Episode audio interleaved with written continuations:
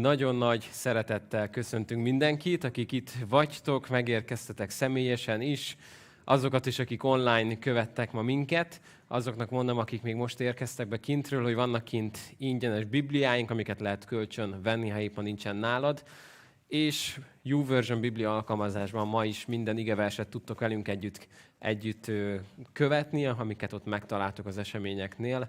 Ennyit a bevezető információkról. Ami ennél sokkal izgalmasabb viszont az, hogy már a negyedik résznél járunk Mózes könyvéből, úgyhogy már csak 25, 25 év, és talán olyan 48, 49 hét, és elérünk a jelenések könyve végéig. Miért csináljuk ezt? Azért csináljuk ezt, mert hiszük azt, hogy Istennek minden egyes mondata, szava érték, és üzenet van benne, akkor is, hogyha először unalmasnak tűnne, vagy csak úgy átsiklanánk felette, nagyon-nagyon sok minden van benne, és minden tudjuk azt, hogy Jézusra mutat. Úgyhogy ezzel a hittel nyitjuk meg most a Bibliánkat, gyertek is imádkozzunk először. Isten, áldunk téged a te beszédedért, áldunk téged azért, mert szólsz hozzánk, és áldunk téged azért, mert akarod, hogy értsük a te beszédedet, hogy jól értsük azt a helyén, értsük. Köszönöm azt, hogy ma is akarsz velünk beszélni, és arra kérlek, hogy nyisd meg előttünk a Te ígédnek a titkaidat. Ezt kérjük Jézus nevében. Amen. Szóval lapozzunk Mózes első könyvéhez, és annak is a negyedik fejezetéhez. Három fejezet van mögöttünk.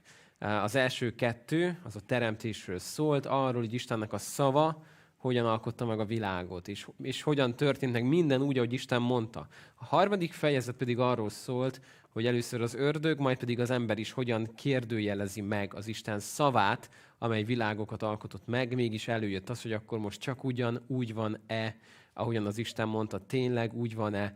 És megnéztük ennek a, a művészetét, hogy az ördög hogyan vette rá az embert az első bűnre, mert ugyanúgy vesz rá minket a sokadik bűnre is, nem változtatott ezen a jól bevett és jól működő stratégián. És végül megnéztük az úgynevezett proto-evangéliumot. Ez olyan furán hangzik, de az első kihirdetését az örömhírnek, hogy jön majd valaki, aki majd a sátának, a kígyónak a fejére fog taposni. És onnantól kezdve látjuk majd, ahogyan a kígyó, az ördög próbálja minden létező eszközzel megakadályozni azt, hogy ez az utód eljöjjön, és hogy hogyan fogja Isten kibontani. Erről fog ez a nagyon-nagyon-nagyon sok száz oldal szólni. De most akkor nézzük a folytatást. Itt túl vagyunk az előző részek tartalmán, úgyhogy negyedik fejezet első mondatát olvasom. Azután Ádám ismerte az ő feleségét Évát. Álljunk meg, jó? Már megszoktátok, hogy nem fogunk túl sokat olvasni egyszerre. Eddig nem ismerte? most bemutatták nekik, hogy Ádám ő Éva, Éva ő Ádám, vagy miről van itt szó? Ennél sokkal többről van szó. A Bibliának a nyelvezete ezt őrzi az Ószövetségben, hogy a megismerés az nem csupán annyit jelent, hogy én ismerlek téged, te meg ismersz engem, esetleg még a Facebookon is ismerősök vagyunk, és ne adj Isten, még szülőnaponta felköszöntjük egymást, hanem az ismerés az egy nagyon-nagyon mély közösség volt. És amikor férj és feleség között fogod olvasni ezeket a kifejezéseket, hogy ismerte az ő feleségét, ez azt jelentette, hogy együtt voltak egy olyan ismeretben, amiben csak egy férj és egy feleség kell, hogy együtt legyenek. Tehát most olvassuk azt, hogy Ádám ebben az értelemben már megismerte az ő feleségét, Évát, aki fogant méhében, és megszültek Kaint, és ezt mondta, férfit kaptam az úrtól. Na itt álljunk meg egy kicsit hosszabban. Szóval, nagyon sok minden történt ebben az egy mondatban. Az első kisbaba úton van. Kicsit gondolkodj el velem, jó? Tehát Ádám és Éva a legjobb feltételezéseink szerint nem kisbabaként jöttek világra, ugye? Isten megalkotta Ádámot, úgy tudjuk elképzelni, mint egy, egy nem tudom, 25-30-35 éves férfi, ereje teljében. Megalkotta Évát, ugye? És akkor most jön be először az, ugye túl vagyunk a nagyon nehéz kéréseken, hogy volt-e köldök, köldök Ádámnak meg Évának, és hogy volt-e nekik erre szüksége. Sokkal kínosabb kérdés, ha nem volt köldökük, akkor hogy nézett ki a hasuk? Tehát tudom, hogy sok ilyen kérdés foglalkoztat minket, de menjünk tovább. Most érkezik az első baba. A legelső baba, a legelső terhesség. Ádám életében először szembesül azzal, milyen egy terhes nő. Én nem tudom, miket kiváltott meg Éva, miket kellett Ádámnak beszereznie. Én mindig a mekiket jártam este, és néztem Budapesten, melyik az egyetlen meki, ahol bemehetek gyalog is a McDrive-ba, mert az én várandós feleségem most 23 óra 52 perckor sajtburgert akar enni. És mire megszereztem a sajtburgert, és nyilván nem volt kocsink semmi, úgyhogy beálltam a McDrive-ba, és megkértem a srácot, figyelj, legyen szíved, adsz nekem egy sajtburgert. Mire hazaértem, mit gondoltok, mi a történet folytatása? Már nem kívánom. Szóval nem tudom, milyen volt ez a legelső terhesség, de belekóstolt az emberiség abba, hogy egy kisbaba úton van. A legelső kisbaba. El se tudták képzelni. Nem tudom, hogy mennyi ismeretük volt erről, hogy Éva, nem ettél egy kicsit sokat mostanában? Kicsit úgy, mintha nem tudom, az a kezdeti alak, hogy nem tudom, hogy ez milyen lehetett, de nem is sokat ír róla a Biblia, mert úgy látszik, nem ez a legfontosabb. Hanem ami ennél sokkal fontosabb, az az, amiben talán bele se gondolunk. Éva úgy hívja el ezt a fiút, hogy Kain. Kain azt jelenti szó szerint, hogy kaptam. Kaptam az Istentől. Megkaptam. Na most egy kicsit gondolkodjunk, jó? Tehát képzeld el, hogy Ádám és Éva helyzetében vagyunk, és nem tudjuk, hogy ez a könyv ilyen hosszú lesz. Azt tudjuk, hogy elrontottunk valamit hihetetlen nagyon, és azt mondta az Isten, hogy jön majd egy utóda a nőnek, aki ezt majd helyrehozza. Ha én lettem volna Éva, vagy Ádám, én tudjátok, mire gondoltam volna? Na végre. Kilenc hónapot kellett rá várjunk. Azt hittük, már sose jön ki. Végre megjön, megkaptuk az Istentől az utódot, aki mindent helyre fog állítani. Végre megkaptuk őt. Itt van Kain, aki végre mindent helyre fog állítani. Miért ne gondolhatták volna ezt, nem? Valószínűleg Isten nem mondta el nekik, hogy jó pár ezer év múlva fog az megtörténni majd, hogy eljön majd a messiás, amikor az idők teljében eljön az a pillanat. Szóval Éva és Ádám elnevezi ezt a gyermeket Káinnak, vagyis, hogy kaptam őt az Úrtól. És, és lehet, hogy ilyen nagy reményekkel voltak felé, hogy akkor ez a fiú fog majd mindent helyreállítani. Olvasd velem tovább. Majd ismét szült és annak testvérét Ábelt szülte. Ábel neve az itt nincs leírva, de azt jelenti, hogy lehellet. Nem tudom miért, vannak rá elméletek, én most azokban nem megyek bele, hogy miért így hívta, Ábel lett a neve. Ábel jupásztor lett, Káin pedig földműves. Egy idő múlva pedig Káin ajándékot vitt az úrnak a földgyümölcséből, Ábel is vitt juhainak első elléséből, és pedig azok kövérjéből. És az úr rátekintett Ábelre és az ő ajándékára, Kainra pedig, és az ő ajándékára nem tekintett. Na, itt megint meg kell állnunk. Előjön az első nagy dilemma a negyedik fejezetből. Első olvasásra a legtöbb emberben az a gondolat jön elő, hogy szegény Kain. Nem? Miért ilyen vele az Isten? Hát oda viszi, amit csak tud. Hát a legjobbat, a gyümölcseit oda viszi az Isten elé, Isten meg azt mondja, hogy nem, nem tekintek rád. Áberre tekintek. Hogy hívjuk ezt? Kivételezés, személyválogatás. Képzeld el, amikor ez megtörténik egy családban, nem? Van két gyerek, mind a kettő mondjuk rajzol amit apának, mikor, mire hazajön. És az apa hazajön, és azt mondja az egyikre, nem. Igen. ez milyen furcsa lenne, nem? Azt mondanánk rá, hogy te jó ég, miért csinálja ezt az apa? Ilyen lenne az Isten? Ilyen személyválogató? És akkor most vagy az egyikbe kerülök, vagy a másikba. Remélem, hogy engem olyan ábelesen fog kezelni, nem olyan kainosan, de most honnan tudjam, hogy most akkor engem el fog fogadni az áldozatomat, vagy nem? Ennél sokkal bonyolultabb a kérdés. És szeretném, hogy kicsit velem gyere. Megnézzük azt, hogy miről van itt szó.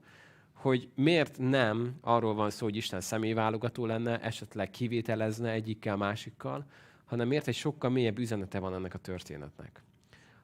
Azt értjük, hogy Kain és Ábel is megtalálta a saját útját. Az egyikük ugye a földművelésből, a másik a, az állattenyésztésből élt. És gondold el, hogy mikről beszélgethettek, mikor nőttek fel. Mennyi, mennyi történetük volt. Képzeld el, hogy nem volt még történelem órájuk. Nem kellett tanuljanak búvárkundról, dugovistitusról, nem kellett tanulják meg, hogy, hogy hogyan és miként történt a világháború. Otthon mi nagyon sokat beszélgetünk, különösen a nagyfiamat, mert nagyon érdekli a történelem.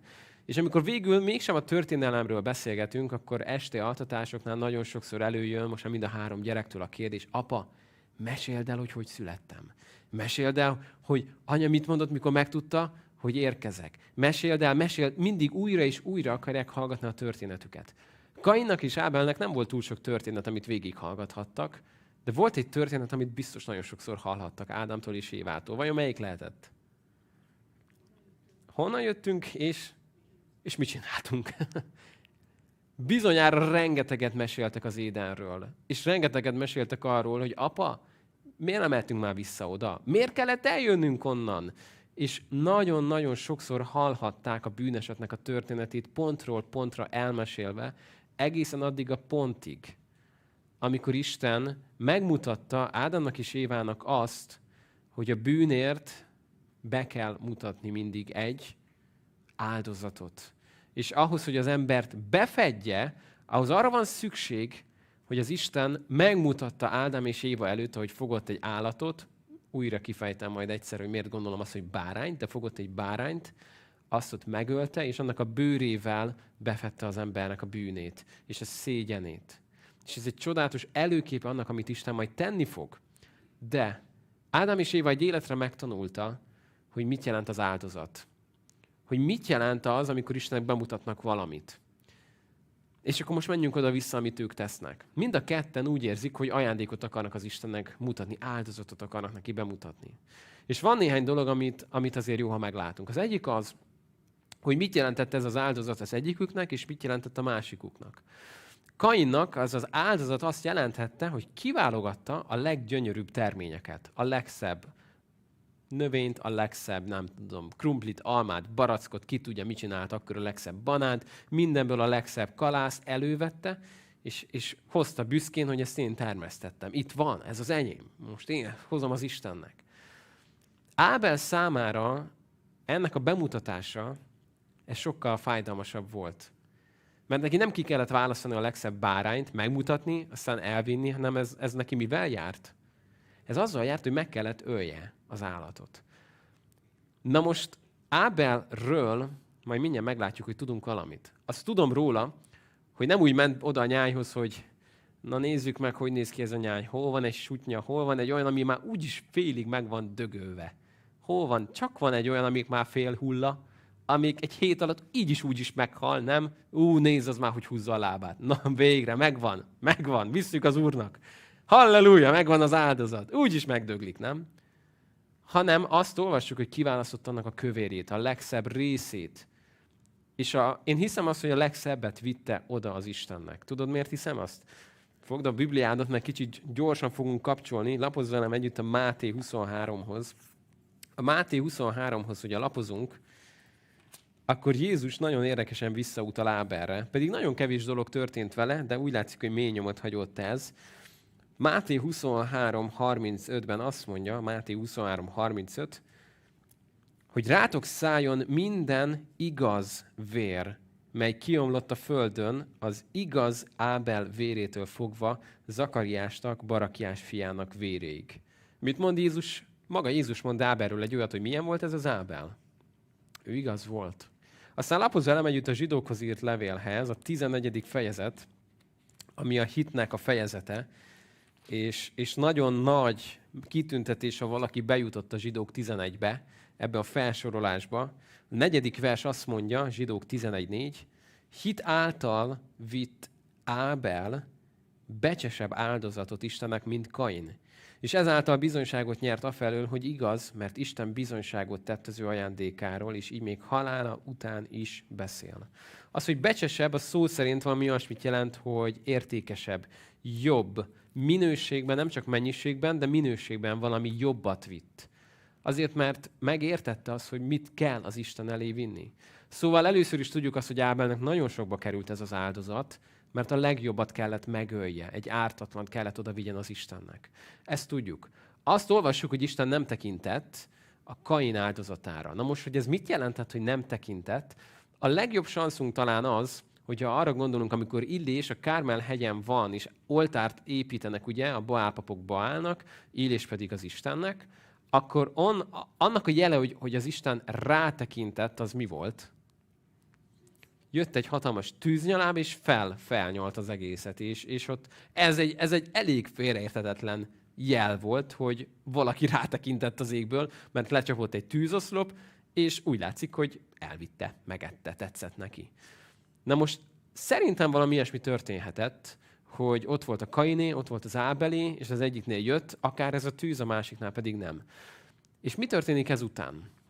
Egy nagyon érdekes dolog történik ezután, ugyanis azt láthatjuk, hogy már maga az, ahogyan megválasztották az áldozatot, már az is egy fontos dolog volt, hogy Ábel megértett valamit a véráldozat értelméből, de menjünk egy kicsit tovább.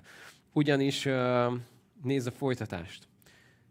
Igen, igen, az ötödiknél. Ötödik verstől olvasom, tehát egy Mózes 4 Kainra pedig és az ő ajándékára nem tekintett, ezért Kain nagy haragra gerjedt, lehorgasztotta a fejét. Erre az úr így szólt Kainhoz. Miért gerjedtél haragra? És miért horgasztod le fejedet? Hiszen ha jól cselekszel, emelt fővel járhatsz. Ha pedig nem jól cselekszel, bűn az ajtó előtt leselkedik, rád vágyakozik, de te uralkodjál rajta. Szóval azt mondja az Isten Kainnak, és ez egy nagyon érdekes dolog, hogy még ilyen beszélő kapcsolatban voltak.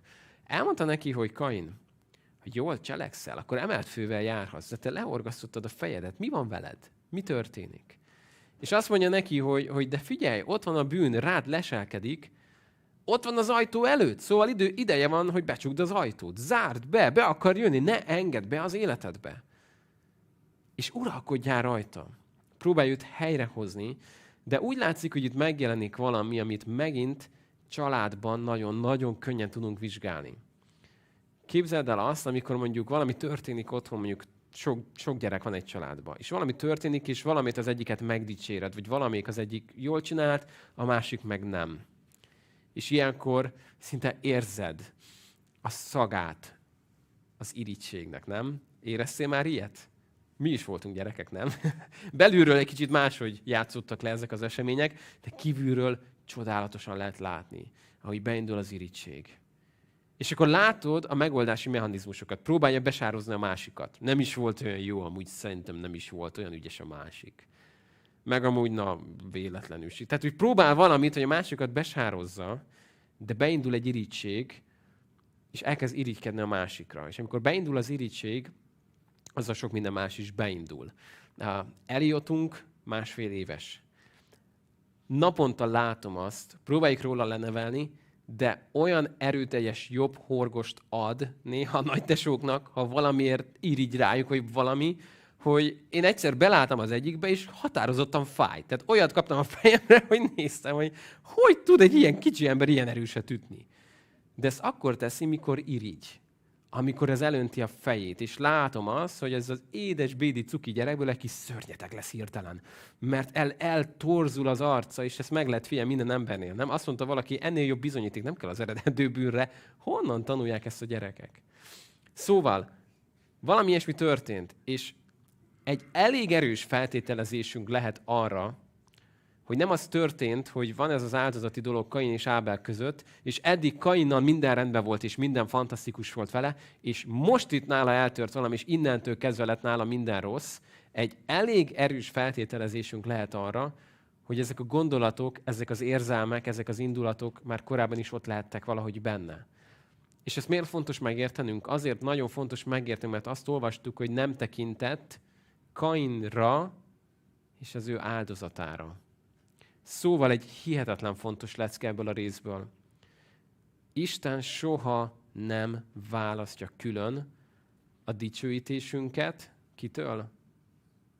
A dicsőítést végző személytől.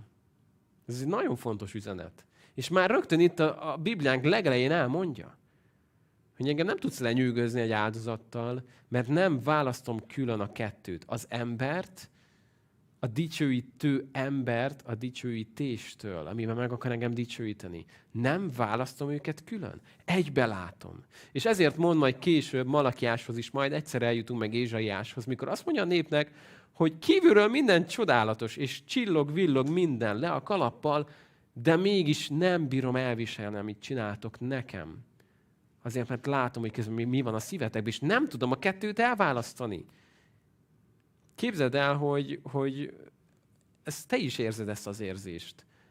nem kell messzire menni. Gondolj bele abba, hogyha valaki csinál neked valamit színből, de közben látszik az, hogy majd belehal, hogy azt megtegye neked. Megkérted valamire, egy szívességre, nem? És, és jön, és ez a... Ah, ah, itt van. És leírhatja papírra, hogy oda, oda tette, nem? Amit kérted, hogy tedd ezt ide, és oda tette. De az van benned, hogy tudod mit? Inkább ne csináld. Inkább ne. E, ez így, ez így szörnyű. Hát nem az a lényeg, hogy oda rakjam? Nem. Nem az volt a lényeg, hogy oda tedd, az volt a lényeg, az a kapcsolat, ami kettőnk között van. És hogyha ez nincs meg, és csak oda teszed, abból nem kérek, mondja az Isten. Ünnepeiteket fáraszt elviselnem. Szóval itt egy nagyon-nagyon fontos üzenetet értünk meg már arról, hogy Isten hogyan tekint az áldozatra, és hogyan tekint a dicsőítésünkre. És tudjuk azt, hogy bármit tesztek, akár isztok, akár esztek, az Isten dicsőségére tegyétek. Szóval ez nem lehet lebutítani egy néhány perces éneklés blokkra, hanem az egész életünk egyfajta áldozat az, az Isten előtt. Na de menjünk tovább, mert annyi minden van még ebben a részben, és olyan kevés időnk van erre. Azután beszélt Kain Ábellel a testvérével, néhány fordítás hozzáteszi, hogy menjünk ki a mezőre. Amikor a mezőn voltak, Kain Ábelre, a testvérére támadt és megölte. Na most itt megint álljunk meg egy pillanatra, mert Kain az előbb volt egy nagyon komoly elbeszélgetésen az élő Istennel. Ezt nagyon kevesen mondhatjuk el, nem? Hogy hallottam a hangját. Ott nem tudom, hogy sétált, vagy csak beszélgetett vele, nem tudjuk. Kommunikált. Nagyon tisztán Isten szóról szóra mondta el neki, Kain, veszélybe vagy. Látom, hogy veszélybe vagy, be akar jönni a bűn az életedbe, zárd be az ajtót, uralkodj rajta, ne roncsd el. Kain ezt meghallgatta, az élő Isten lelki gondozta személyesen. Ezt meghallgatta, majd másnap ment és megölte a testvérét. Ez elképesztő, nem? Ez döbbenetes is. Miért olyan nagy ez az üzenet számomra? Azért, mert nekem különösen nagyon fontos volt ez a mondat akkor, mikor olyan embereket próbáltunk lelki gondozni, vagy olyan embereknek segíteni, akiknek végül nem sikerült, és aztán mégis hoztak egy rossz döntést. És tudod, milyen az ember? Miután meghozták a rossz döntést, otthon ülsz, nézel ki az ablakon, most ez olyan tökéletes őszi idő van, nem? Merengsz, még azért nem rakod meg a kájhát, azt még tartalékolod későbbre a fát, meg a gázt, de csak merengsz ki az ablakon, és azon gondolkodol, hogy mit rontottam el, nem? Hogy kellett volna máshogy mondani neki, hogy ne rontsa el? Biztos valahogy máshogy kellett volna ezt megfogni ezt a helyzetet. Haj, elrontottam. És nekem ez egy nagyon nagy üzenet volt, hogy igen, van, amikor mi elrontunk dolgokat, ez van. De aztán van az, amit nem tudunk kikerülni hogy az ember meghoz egy döntést. Isten, felteszem, nem rontotta el Kain lelki gondozását. És nem azon merengett, hogy áj, lehet máshogy kellett volna beszéljek Kainnal. Na már mindegy, már megölte. Mert ő, ő tökéletesen tisztában volt azzal, hogy mi az, amit ő megtehet, és hol van Kainnak ebben a szabad akarata. És ezt megengedte neki, hogy hozzon egy borzasztó döntést. És ez fontos neked is látnod, hogy nem vagy názáreti, nem vagy mindenható, jó? Tudunk embereknek segíteni, és fontos is, hogy segítsünk, de ennek mindig van egy határa.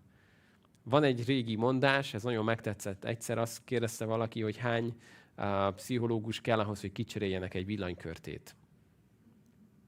Válasz az, hogy egy sem, mert a körtének akarnia kell. és ezen úgy elgondolkodtam, hogy hány lelki gondozó kell ahhoz, hogy valakit megőrizzenek egy rossz döntéstől. Kell az ember, nem? Kell az ember, hogy azt mondom, hogy én akarok ebből helyreállni. Én akarom, hogy segítsetek nekem. Kérlek, nem akarom elrontani. Kérlek, gyere, gyere, gyere, és segítsél. Most menjünk tovább, ez, ez talán csak egy kis kitekintés volt, de, de lehet, hogy valakinek ezt most hallania kellett, hogy kell valamit elengedjél, vagy valakit, ami már nem a te felelősséged. Na, menjünk tovább, mi történik? Akkor az úr megkérdezte Kaint, hol van Ábel a te testvéred? Isten feltesz kérdéseket, mint a nem tudná, nem? Ádám, hol vagy? Mit tettél? Te nem ettél arról a fáról? De ezeket a kérdéseket miattunk teszi fel, hogy meglássa, hogy mi mit válaszolunk. És nézd a választ. Nem tudom. Hát avagy én őrizője vagyok az én testvéremnek. Amikor megjelenik a gyerekek között az irítség, a következő dolog, ami megjelenik, az a flagmaság. Én csináltam a paszta kupit? Nem. Hát akkor minek pakoljak? Az én dolgom, hogy vigyázzak rá, nem én vagyok az apja. Hallottam már ilyet. te vagy az apja. És így nézel rá, hogy ez most honnan jött? Miért? Azt kérdezi Kain, hogy őrizője vagyok én a testvéremnek? Szerintem tudod, mi lett volna erre a helyes válasz? Igen. Igen. Te vagy a bátyja. Te vagy a bátyja. Hát nem neked kéne vigyázzál rá? És figyeld meg egy nagyon döbbenetes dolog. Mivel Kain nem volt őrizője az ő testvérének, az egyik büntetése az lesz, hogy nem lesz őrizője Kainnak. Legalábbis így néz ki, még nem kezdem majd nagyon-nagyon kapálózni ez ellen. Szóval őrizője vagyok én a testvéremnek is? Igen. Az kellett volna, hogy legyél. De bejön egy ilyen flagmaság az emberbe. És nézd meg, mit mond neki az Isten. De az Úr így szólt hozzá, mit cselekedtél? Testvéred vére kiállt hozzám a földről. Most azért átkozott légy, kitaszítva a földről, mely megnyitott a száját, hogy befogadja testvéred vérét kezedből.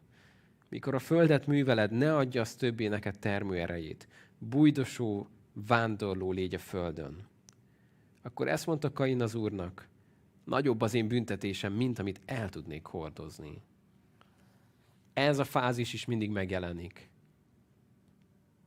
Ne, apa, ne. Túl nagy.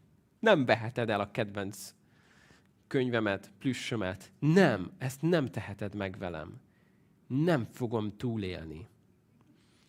Nyilván ezeket a mondatokat sem hallottam még soha. Nem teheted meg ezt velem. Ez túl nagy, túl sok. Nem bírom elviselni. És nézd meg azt, ahogyan Isten már az egy Mózes négynél kimond egy nagyon szigorú ítéletet Kain felett. És úgy néz ki, hogy egy nagyon igazságos ítéletet mond ki. De nézd a folytatást. Íme előzöm ma engem a föld színéről, és színed elől el kell rejtőznöm. Bújdosó, vándorló leszek a földön, és akkor bárki, aki rám talál, megölhet engem. De az Úr azt felelte neki. Sőt, inkább aki megöli Kaint, hétszeresen megbűnhődik. És megbélyegezte az Úr Kaint, hogy senki se ölje meg, aki rá talál. Szóval Istennek elhangzik az ítélete, egy nagyon korrekt, nagyon jogos büntetése, az igazsága, majd azt mondja Kainnak, hogy tudod mit, Kain? Rakok rád egy jelet, és megvédlek téged. Nem voltál a testvéred őrizője, én mégis a te őriződ leszek. Szóval jön Istennek az igazsága, és jön a kegyelme. Szóval, hogyha valaha azt gondoltad, hogy az Ószövetség Istene felhőből villámokat dobál, és jó kedvében nyomja szét az ilyen matrica embereket, akkor szeretném, ha megértenéd, hogy az Ószövetség Istene az ugyanaz az Isten, akit megismertél az Új Szövetségben. Pontosan ezt a kegyelmét mutatja meg nekünk, és nem is krizofén, nincsenek ilyen problémája. Csak ki fogja bontani a kegyelmnek a gazdagságát az Új Szövetségig, de már itt megmutatja azt, hogy ő igazságos. Nem hagyja bűnt, büntetés nélkül, de mégis meghagyja valahogy ennek a kainak az életét. És annyi minden van még itt, amit kicsit megnézhetnénk. Nézhetnénk azt is, hogy Isten kicsit azt is kinyilvánította, hogy csak azért, mert Kain idősebb, csak azért, mert ő az első szülött, ez a jog nem fog neki mindent megadni. Elég sokat fogod még ezt hallani a következő hónapokban, években. Mert elég sokszor fog Isten úgy dönteni, hogy egy fiatalabbat választ az idősebb helyett. Hogy megmutassa azt, hogy ez nem, ez nem csípőből jön. Ez nem azért, mert valaki ilyen vagy olyan, neki ez jár, vagy az jár, hanem ő keresi a szívet mindig. És van egy dolog, amit Ábel megértett. Ábel, most egy kicsit összekötjük Dáviddal, jó? Dávid az egyik legjobb királya volt Izraelnek, és mai napig így emlékeznek rá. Van egy nagyon érdekes történet. A kettő Sámuelhez lapoz kérlek velem együtt, és a kettő Sámuel 24-24 könnyű megjegyezni. Kettő Sámuel 24-24 egy nagyon érdekes leírás. Arról szól ugyanis, hogy Dávid meg akar venni egy területet, ami később majd Jeruzsálem kapcsán ez egy nagyon-nagyon fontos történet, hogy hogyan jelölik ki azt a helyet, ahol majd Jézus meg fog halni. Na mindegy, annyi mindennel kellene itt foglalkozzunk, de most csak erre az egyre összpontosítsunk, jó? 2 Sámuel 24-24. Szóval Dávid oda megy, és egy nagyon-nagyon-nagyon kemény helyzetben van, azért, hogy, hogy elkerülje, vagy véget érjen Istennek a büntetése, kell, hogy oltárt építsen, azon a helyen, ahol kell, és azt a helyet ő most meg kell, hogy vegye. És akkor figyelj, oda megy, hogy megvegye. És megkérdezi, hogy akkor ezt hogyan lehetne megvenni. Uh, és a 22. versben azt mondja, Arauna ezt mondta Dávidnak. Vegye hát el, uram, a király, áldozza föl azt, ami neki tetszik. Íme itt vannak az ökrök az áldozathoz, a boronák, és az ökrök szerszámai pedig fa helyett. Ó, király, Arauna mindezt a királynak adja. Ezt akarod hallani, nem? Megjelensz valahol, és neked kell valami, és azt mondja valaki, ó, király, ez mind a tied, ne is fizess érte. Sőt, az ökrök is a tiéd, a fa is a tied, minden a tied csak a tied, ez jár neked, te vagy a király. És nézd meg Dávidot, majd ezt mondta Arónál királynak, bárcsak megengesztelődne általad a te Istened az Úr. A király, vagyis Dávid ezt felelte Araúnának. Nem. Hanem pénzem veszem meg tőled, mert nem akarok Istenemnek, az Úrnak ingyen való áldozattal áldozni. Elképesztő. Azt mondja Dávid, nagyon jó fej vagy Araúnál, hogy ezt nekem adnád, tényleg, de nem fogadom el tőled meg fogom venni, méghozzá egy jó magas árat ad majd mindjárt Dávid. Kifizetem az utolsó centig. Mert nem akarok az Istennek olyat adni, ami ingyen van. Nem akarok neki olyan, olyan áldozatot adni, ami nekem semmibe nem kerül. Azt akarom, hogy megérezzem ezt az áldozatot. Mert be kell, hogy mutassam ezt az áldozatot az Istennek, hogy véget érjen ez a büntetés, ez egy hosszú történet. De azt mondja Dávid, nem adhatok olyat, ami nekem semmiben ne kerülne. És Ábel ebből megértett valamit, amikor a legjobb bárányát leölte. És odavitte az Isten elé, hogy Isten, ez a tied. Ő volt a legjobb, a kedvencem. Ő bégetett a legszebben. Ő futott a legjobban. Ő neki volt a legfehérebb bundája. Ővel sose volt baj. Ő mindig jött mellettem. Mindig ott volt a lábamnál. Ezért őt hozom most neked. Mert nem akarok neked olyat adni, ami nekem nem kerül semmibe. Szóval itt valamit megértett ez az Ábel. De most menjünk vissza Ádámhoz és Évához, ugyanis egy elég nagy trauma érte őket. Mi történt velük? Az történt ugyanis, hogy az első fiúk megölte a másodikat. Emiatt az első fiúnak el kellett menniük. El kellett mennie jó messzire, és bujdosó lett. Szóval rövid idő alatt veszítették el mind a két gyermeküket. Hát ez nem hangzik jól, nem? Nem indul jól az emberiség történelme. Sőt, úgy látszik, hogy a kígyó annyira próbálja megfúrni azt, hogy lehessen egy utód, aki majd eltapossa, hogy az első férfi védke miatt a második már megöli a harmadikat, a második, aki még életben van, az pedig elmegy bujdosni, és ki tudja, ki fogja megölni. Ugye menjünk vissza erre a jelre. Azt mondja Isten, hogy raktam rád egy jelet. Mi lehet ez a jel, nem? Ki az, akit érdekel? Engem nagyon érdekelt. Ez olyan, olyan igaz Indiana Jones-os történet, hogy valami jelt az Isten rárakott Káinra, és, és az megóvta őt, és senki nem ölhette meg. Nagyon-nagyon sokat kerestem éveken keresztül, hogy mi lehetett ez a jel, és végre megvan az a válasz, amit teljes bizonyossággal mondhatok nektek. A válaszom az így szól, hogy halványilag őszem sincs, hogy mi lehetett ez a jel. Minél több magyarázatot olvastam el, annál többet nevettem rajtuk, és annál kevesebb értelme volt egyiknek, másiknak, hogy mégis, tehát onnantól kezdve, hogy Isten tetováltatta a homlokára az ő nevét, meg annyi minden van, ami igazából csak feltételezés, viszont, viszont azért van egy érdekes dolog, hogy Ezékiel könyvéhez lapozol velem, Ezékiel könyvéhez lapoz a kilencedik fejezethez, és ott van nekünk azért mégis valami, valami el van azért nekünk rejtve. Uh, várjatok csak. Uh, Ezékiel 9, és ha jól emlékszek, akkor a negyedik vers lesz az.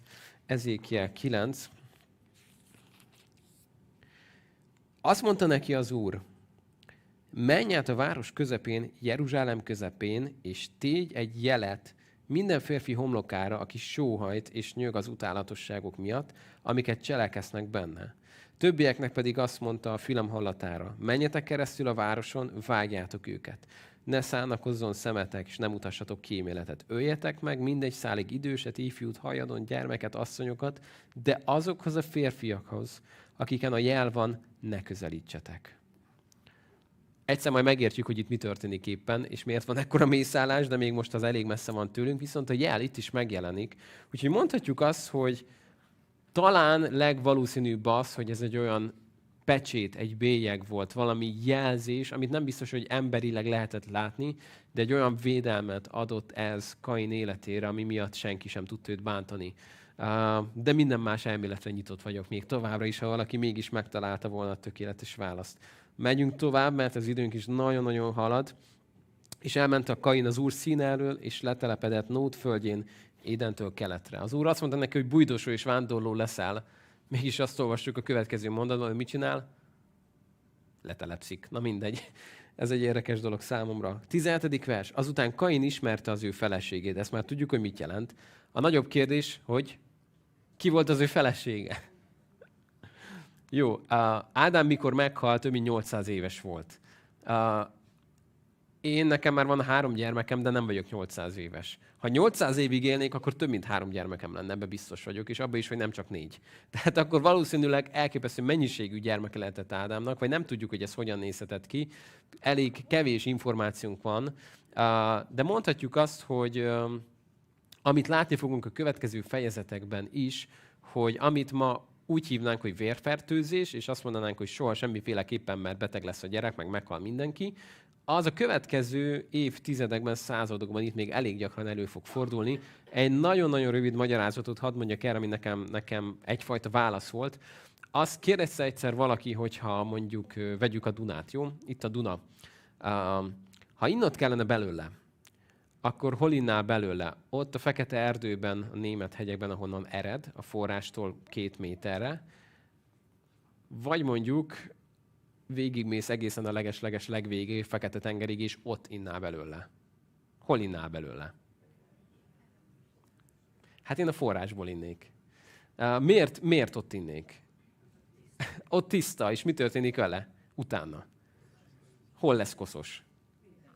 Mindenhol, kivéve Magyarországon. Nem mi megtisztítjuk majd biztos, nem tudom, hogy mennyire tisztítjuk meg. Szóval koszos lesz a víz, mert annyi minden fog még vele történni, és annyi minden hatás, annyi gyár fog még mindent belengedni, ezért nem szívesen innál belőle a végén. És úgy látszik, hogy itt a forrás után még valahogy úgy látszik, hogy az ember máshogy viselt el ezeket a dolgokat, mint amikor már sok-sok évszázaddal később, évezreddel később látjuk azt, hogy meddig hullámzik mind az, akár a testünkre kihatással is, amit az ember elrontott. Úgy látjuk, hogy itt még ezzel nem volt probléma. Viszont amivel nagyobb probléma lesz, nézd a folytatást, aki fogad méhében is megszülte Énókot. És amikor egy várost épített, a fiáról Énóknak nevezte el. Énók fia Irát lett, és ő nemzette Mehujáélt, Mehujáél pedig nemzette Metusáélt, és Metusáél nemzette Lámeket. Lámek pedig két feleséget vett magának. Először a Bibliádban olvasol ilyet, és sajnos nem utoljára, hogy két feleséget vett magának. Ez a Lámek, hogy milyen egy ember lehetett, figyeld. Az egyik neve Ádá volt, a másik két Cillá. Ádá szülte Jábelt. Ő volt a sátorban lakók és a pásztorok atya. Testvérének pedig Jubá volt a neve. Ő volt az atya minden lantosnak és síposnak. Cillá pedig Tubálkain szülte, mindenféle réz és vasszerszám kovácsolóját, és Tubálkain hugát Naámát. Akkor ezt mondta Lámeg a feleségeinek. Ádá és Cilla, hallgassatok szavamra! Ismered az ilyen típusú férfiakat? Asszony, Figyelj, mert szólok, hallgass rám most. Lámek feleségei, halljátok beszédemet. Én látom magam előtt ezt az embert. Embert öltem, mert megsebzett. Én nem tudom, hogy milyen állapotban volt ez az ember, mikor ezt elmondta, de ez úgy, hogy valaki belém kötött az utcán. Ha megöltem.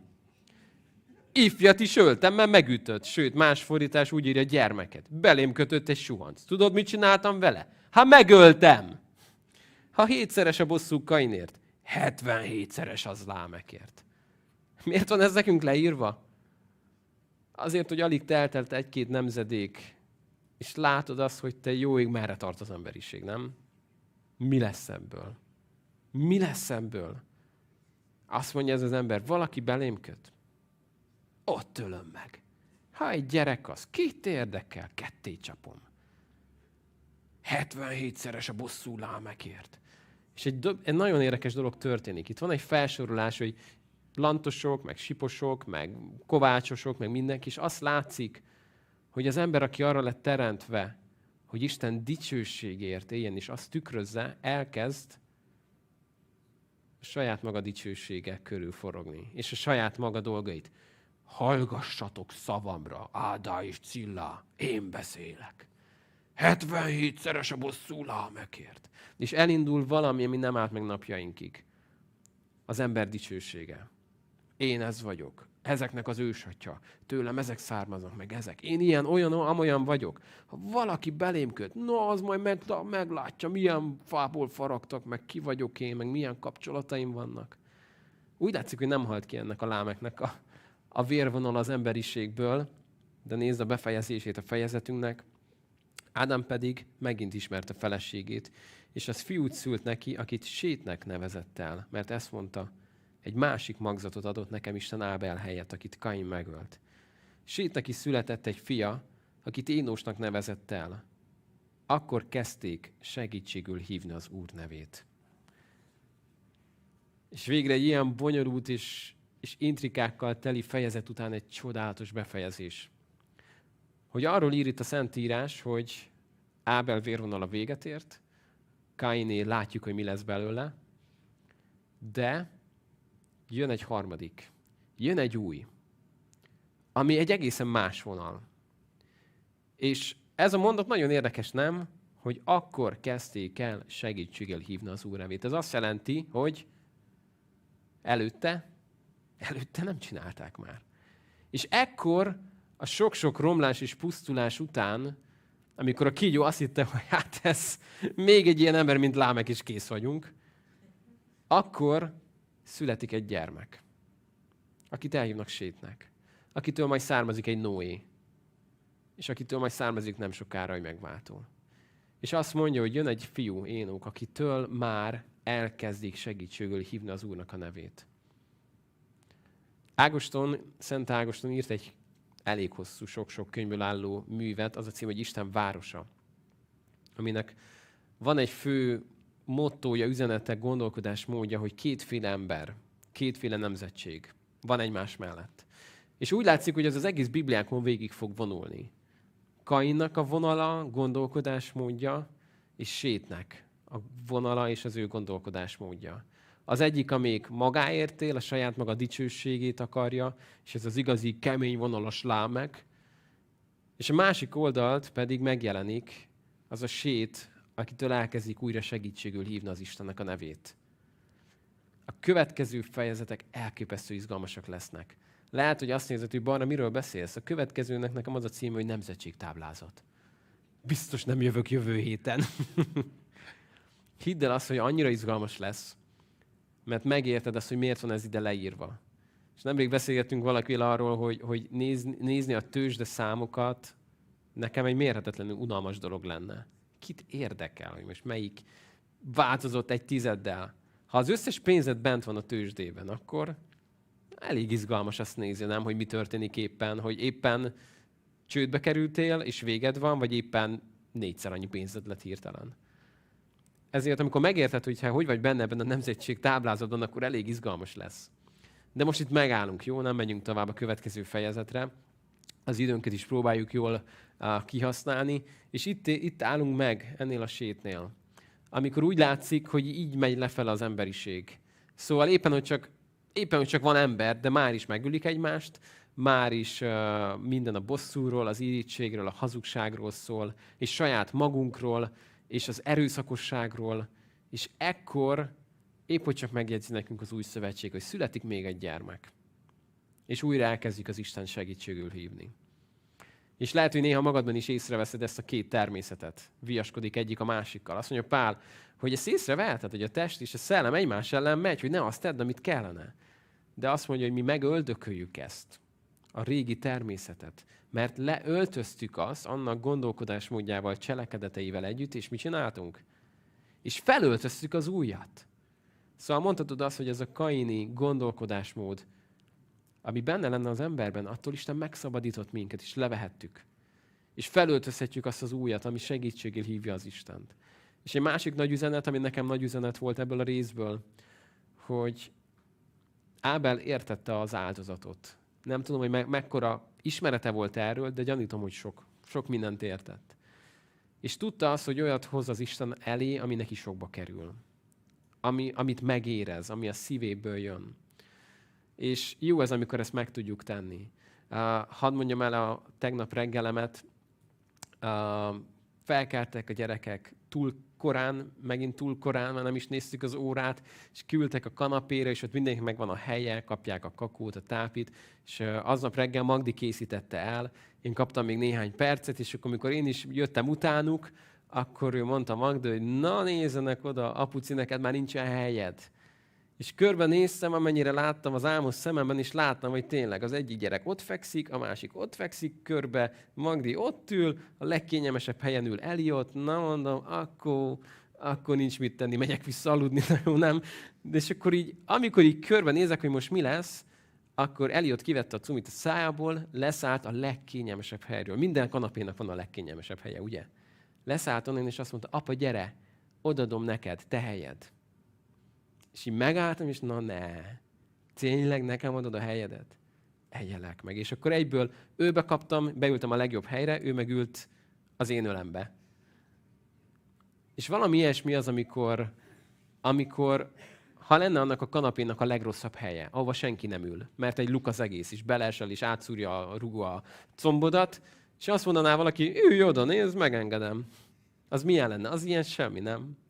De amikor azt mondta ez a gyerkőc, hogy tudod, apa, én felállok, másfél évesen összeraktam a fejembe, hogy neked nincs helyed, és én odaadom a legjobb helyet neked. Akkor az nagyon megmelengette a szívemet. És nem az volt bennem, hogy hát köszi, akkor ülj a földre, én megülök a legjobb helyre, hanem az volt bennem, hogy hát hogy tudnék így ilyenre reagálni? Hát nem, nem úgy, hogy neked akkor még ennél is jobb helyed lesz, mert jössz apa ölébe. És míg itt leszel, círógatom a füled, meg vakarom a hajadat, és, és milyen jó lesz neked. Jobb mint, jobb, mint amikor még csak egyedül ültél ott, nem? Szóval amikor odaadjuk Istennek azt, ami neki jár, akkor megértjük azt, hogy ő nem kidob minket a földre, hogy akkor ülj a földön, köszönj, hogy itt adtad, ami nekem jár, hanem megérted azt, hogy egy mennyei édesatya ezt keresi. Nem csak az imádatot, hanem az imádót keresi. János 4-ben azt mondja Jézus a Samária asszonynak, hogy nem az számít, hogy Garizim hegyén, vagy Jeruzsálemben imádja valaki az Istent, hanem milyen imádókat keres az Atya? Akik lélekben, szellemen és igazságban imádják az Istent. Ilyen imádókat keres az Isten. Szóval ebből megtudjuk, hogy Isten keres imádókat. Keresi őket. És mai napig ez így van és, és hogy akarod, hogy téged ebben megtaláljon, akkor jó, hogy ezt helyre rakom a szívembe, hogy legyen az imádatom olyan, ami Istennek kedves, és ami, ami nekem egy értékes, egy becses dolog. Amit megérzek, mert nem egy fölösleget, egy hitványat adok neki oda, hanem a legjobbat adom az életemből neki. Hát itt állunk meg. Egy ígéret köt engem, hogy minden alkalmat próbálunk egy óra alatt tartani, hogy akiknek rohanniuk kell, fürdetni, meg altatni, azok is tudjanak velünk tartani, úgyhogy az időnk lassan lejár. De most is csak azt mondom el, amit elmondtam már négyszer ezzel együtt, hogy nagyon-nagyon jó, hogyha haza mész, és tudod még egyszer most frissében átolvasni ezt a fejezetet, és az is nagyon klassz, hogy tudod a következőt előre elolvasni jövő hétre. Ha Isten éltet minket, akkor az ötödik fejezettel fogjuk folytatni jövő héten, de most itt megállunk, jó? És adjunk hálát azért, amit kaptunk Istenből. Istenem, én áldalak téged azért, mert, mert jó vagy. Áldalak téged azért, Istenem, mert van szavad, és köszönöm, hogy ezek a történetek, amik első olvasásra olyan egyszerűnek, vagy akár unalmasnak tűnhetnének, annyi mindent mondanak el rólad, és annyi mindent mondanak el mi magunkról. Köszönöm, hogy ezeken keresztül szólsz hozzánk, és én hálát adok azért, Istenem, hogy, hogy akarod, hogy igaz imádók legyünk. Hogy akarod azt, hogy, hogy az a vérvonal legyen bennünk, amit, amit tőled kaptunk, Jézusnak a vére. Köszönöm, hogy újjá lehettünk, és a régit leöltöztük, és egy újat kaptunk tőled. És köszönöm, hogy nem kell, hogy már a régi uralkodjon bennünk, hanem, hanem élhetünk ebben az újban. És Isten, köszönöm azt, hogy a te igazságos ítéleteddel együtt még akkor is ott volt a te kegyelmed Kain életében. És köszönöm, hogy egyszerre találjuk meg benned az igazságot és a kegyelmet. Áldunk téged ezért, Istenem, és köszönjük azt, hogy mindig mélyebbre és mélyebbre viszel minket. Legyen ezért minden dicsőség neked Jézus nevében. Amen.